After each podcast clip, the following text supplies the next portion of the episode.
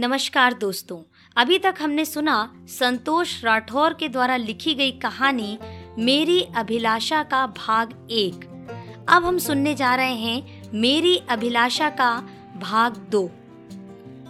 Airport ही जा रहा था, पर एक्सीडेंट हो गया। फ़्लाइट भी छूटी और दो हफ़्ते हॉस्पिटल में गुजरी। ठीक शादी वाले दिन घर पहुँचा। एक दिन में ही सारी रस्में करने के बाद जब बारात लेकर पहुँचे तो स्टेज पर वरमाला लिए जो लड़की खड़ी थी, उसे देखकर मैं चौंक गया, क्योंकि वो वो नहीं थी जिसे मैंने पसंद किया था। वह थी वही घुंघराले बालों वाली, अभिलाषा। मुझे कुछ समझ नहीं आ रहा था कि क्या करूँ। मैंने भी तो सिर्फ़ इसे ही अपनी पसंद बताई थी।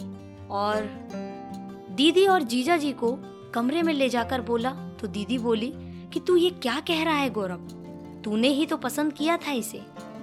मैंने मैंने इसे कब पसंद किया? सब बड़े असमंजस्य में थे।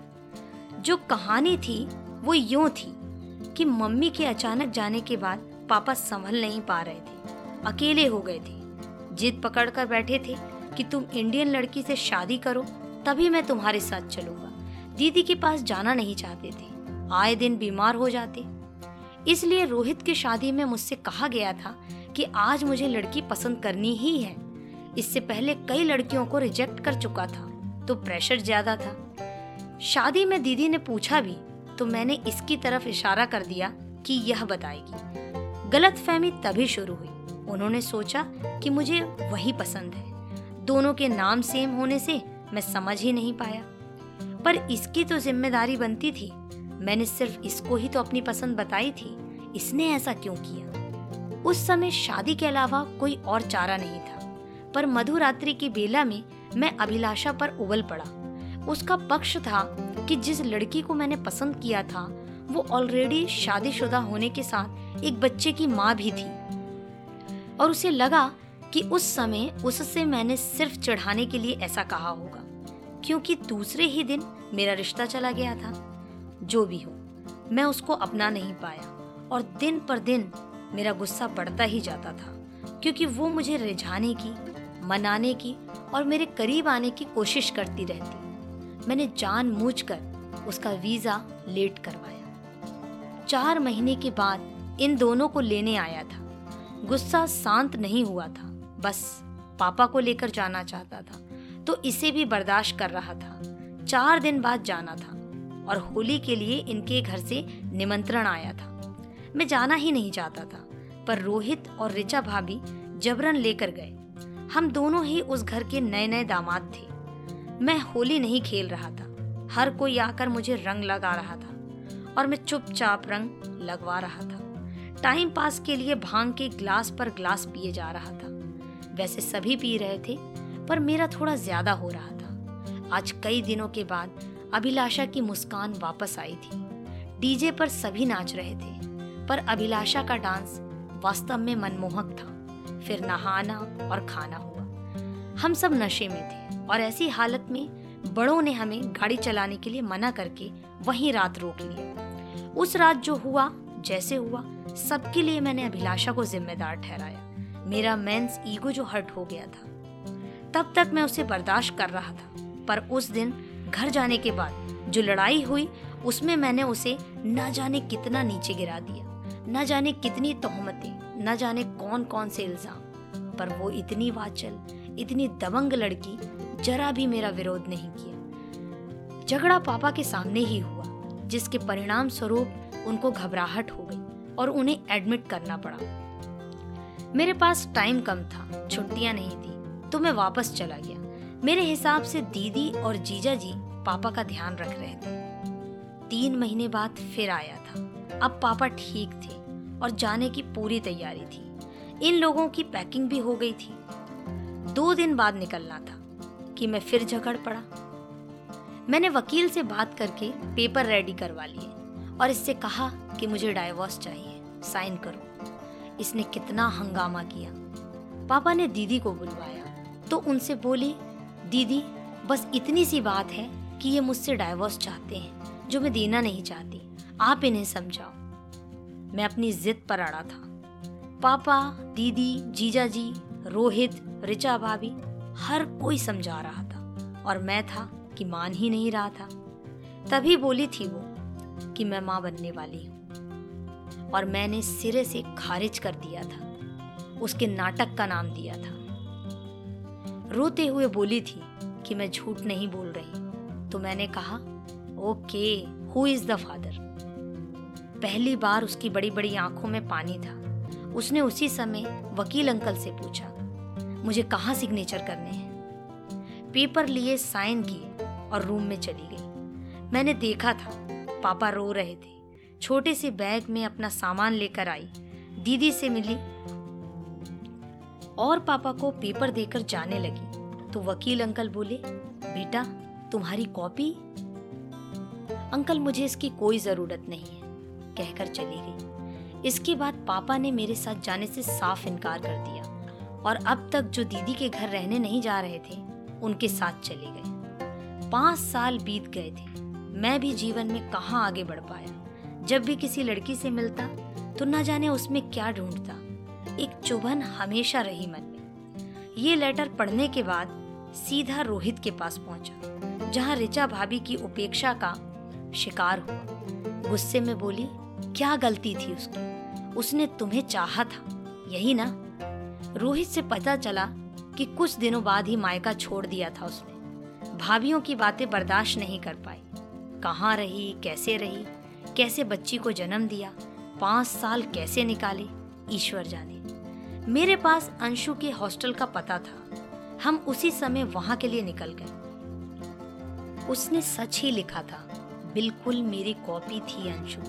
गोल मटोल, नीली आँखें, मेरी तरह ही डिम्पल थे उसके गालों में।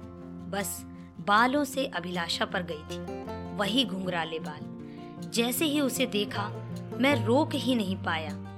अपने आप को, मेरी आँखों में पानी आ गए वो तो दौड़ कर आकर मुझसे लिपट गई। इतनी छोटी बच्ची और इतनी मिच्योर इतनी पॉजिटिव उसकी बातों से ही लग रहा था कि अभिलाषा ने उसे हर परिस्थिति के लिए प्रिपेयर किया था। मुझ जैसे बेवकूफ़ की इतनी समझदार बच्ची। उसकी मैम ने कहा कि इस पूरे हॉस्टल की वो सबसे छोटी सदस्य है।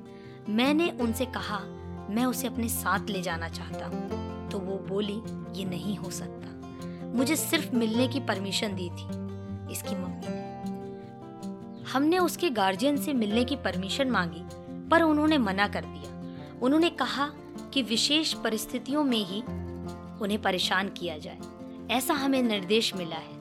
अब हम बड़े असमंजस्य में थे। हमने सभी लोगों से मिन्नतें करी, पर कोई फ़ायदा नहीं हो रहा था। हमने अभिलाषा का पता जानना चाहा। उसके बारे में भी उन्हें कोई जानकारी नहीं थी। तब थक हार कर हॉस्टल के डीन से मिलने का तय किया। उन्हें पूरी कंडीशन बताई। तब कहीं जाकर उन्होंने लोकल गार्जियन का नंबर दिया। उसी समय उससे मिलने के लिए निकल गए। वह सच में बहुत गुस्से में था। हमसे बात ही नहीं करना चाहता था। फिर बोला, उसके अनुसार अभिलाषा में सिर्फ़ मुझे और मुझे ही चाहती थी, जबकि अभिलाषा उसकी चाहत थी। वह कॉलेज से ही उसे चाहता था और काफ़ी समय वह उसे मनाने की कोशिश करता रहा। पर अभिलाषा उसको सिर्फ़ अपना बेस्ट फ्रेंड समझती। उसी ने उसकी शादी भी करवाई। इन पाँच सालों में सिर्फ़ उसी ने उसकी मदद की थी। स्कूल नहीं जा सकती थी। कोई और नौकरी कर नहीं सकती थी, इसलिए सिर्फ़ एक कमरा लेकर रहती थी और उसी में ट्यूशन पढ़ाकर अपना गुजारा करती।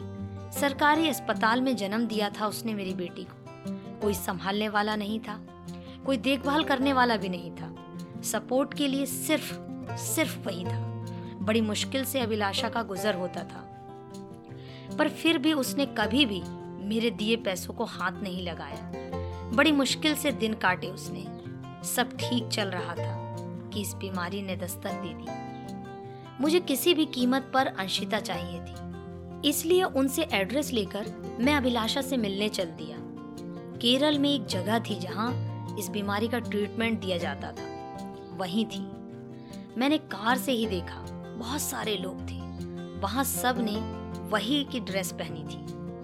मुझे वह कहीं नहीं दिखी। रिसेप्शन पर उसके बारे में पूछने पर एक बंदा उसे बुलाने गया। वह जब आई तो मैं धक से रह गया। उस घुंघराले वालों वाली लड़की,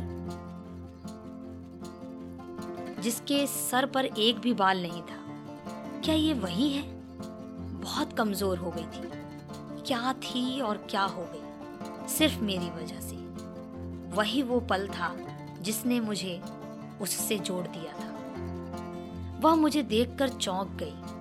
फिर बोली, आपको आपको यहाँ नहीं आना चाहिए था। मैंने बोला, मैं तुमसे मिलने आया बोली, क्यों आए हो?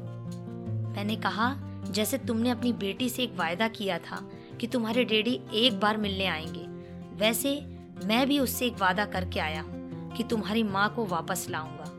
अब वादा पूरा करने की मेरी बारी है। यह नहीं हो सकता। मेरा कोई भरोसा नहीं है। और फिर मैं इस रूप में उसके सामने बिल्कुल नहीं जाना चाहती। मैंने बोला, तुम्हारी बेटी बहुत हिम्मत वाली है। वह तुम्हें किसी भी रूप में एक्सेप्ट कर लेगी। और वैसे, तुम्हें किसने बोला कि तुम मरने वाली हो? मैंने तुम्हारी रिपोर्ट न्यूयॉर्क भेजी है। तुम ठीक हो सकती हो। मैं ठीक होकर क्या करूँगी? अंशिता छोटी है। उसको तुम्हारी ज़रूरत है। उसके लिए तुम्हें जीना होगा। वह उदास थी, नहीं मान रही थी। बोली, क्यों कर रहे हो ये सब? मैंने कहा, ज़रूरी है, तभी तो कर रहा हूँ। उसने कहा, हमारा तलाक हो चुका है। मैं बोला, प्रूफ दिखाओ। वो मुझे देखती रह गई। सिर्फ़ उसे ही नहीं, मुझे भी यकीन नहीं हो रहा था कि ये सब सच है। शायद यही सच था कि अब वो ही थी। मेरी पसंद। उसकी आँखों में बहुत सारे सवाल थे, जो आंसुओं के रूप में बह रहे थे। मैं अपने आप को उसे बाहों में भर लेने से रोक नहीं पाया, और सच में ऐसा लगा ज़िंदगी भर से यही चाहता था। खूब रोई। वो भी और मैं भी। वो जब चुप हो गई, तब समझाया कि आज तो रो लो। अब ज़िंदगी भर रोने नहीं दूँगा। जल्दी ही आने के लिए मान गई। मैं उसे लेकर सबसे पहले एक बिग की दुकान में गया। वहाँ से एक बिग ली और फिर सीधा फ़्लाइट पकड़कर अंशिता के स्कूल गए वहाँ सारी ज़रूरी औपचारिकताएँ पूरी की। अंशु को साथ में ले लिया। हम वहाँ से डायरेक्ट दीदी के घर गए। दीदी, जीजा जी हमें देखकर बहुत खुश हुए पापा को तो उनका सबसे प्यारा गिफ्ट मिला था। उनकी खुशी तो देखते ही बन रही थी। प्लेन में दादा पोती साथ बैठे, और मैं और अभिलाषा साथ। आज मेरी अभिलाषा थी कि ये अभिलाषा मेरी बच्ची की माँ जल्दी से ठीक हो जाए। दोस्तों, आप सुन रहे थे मोनिका की आवाज़ में संतोष राठौर के द्वारा लिखी गई कहानी मेरी अभिलाषा। ऐसे ही सुनते रहें कहानी मोनिका की जुबानी।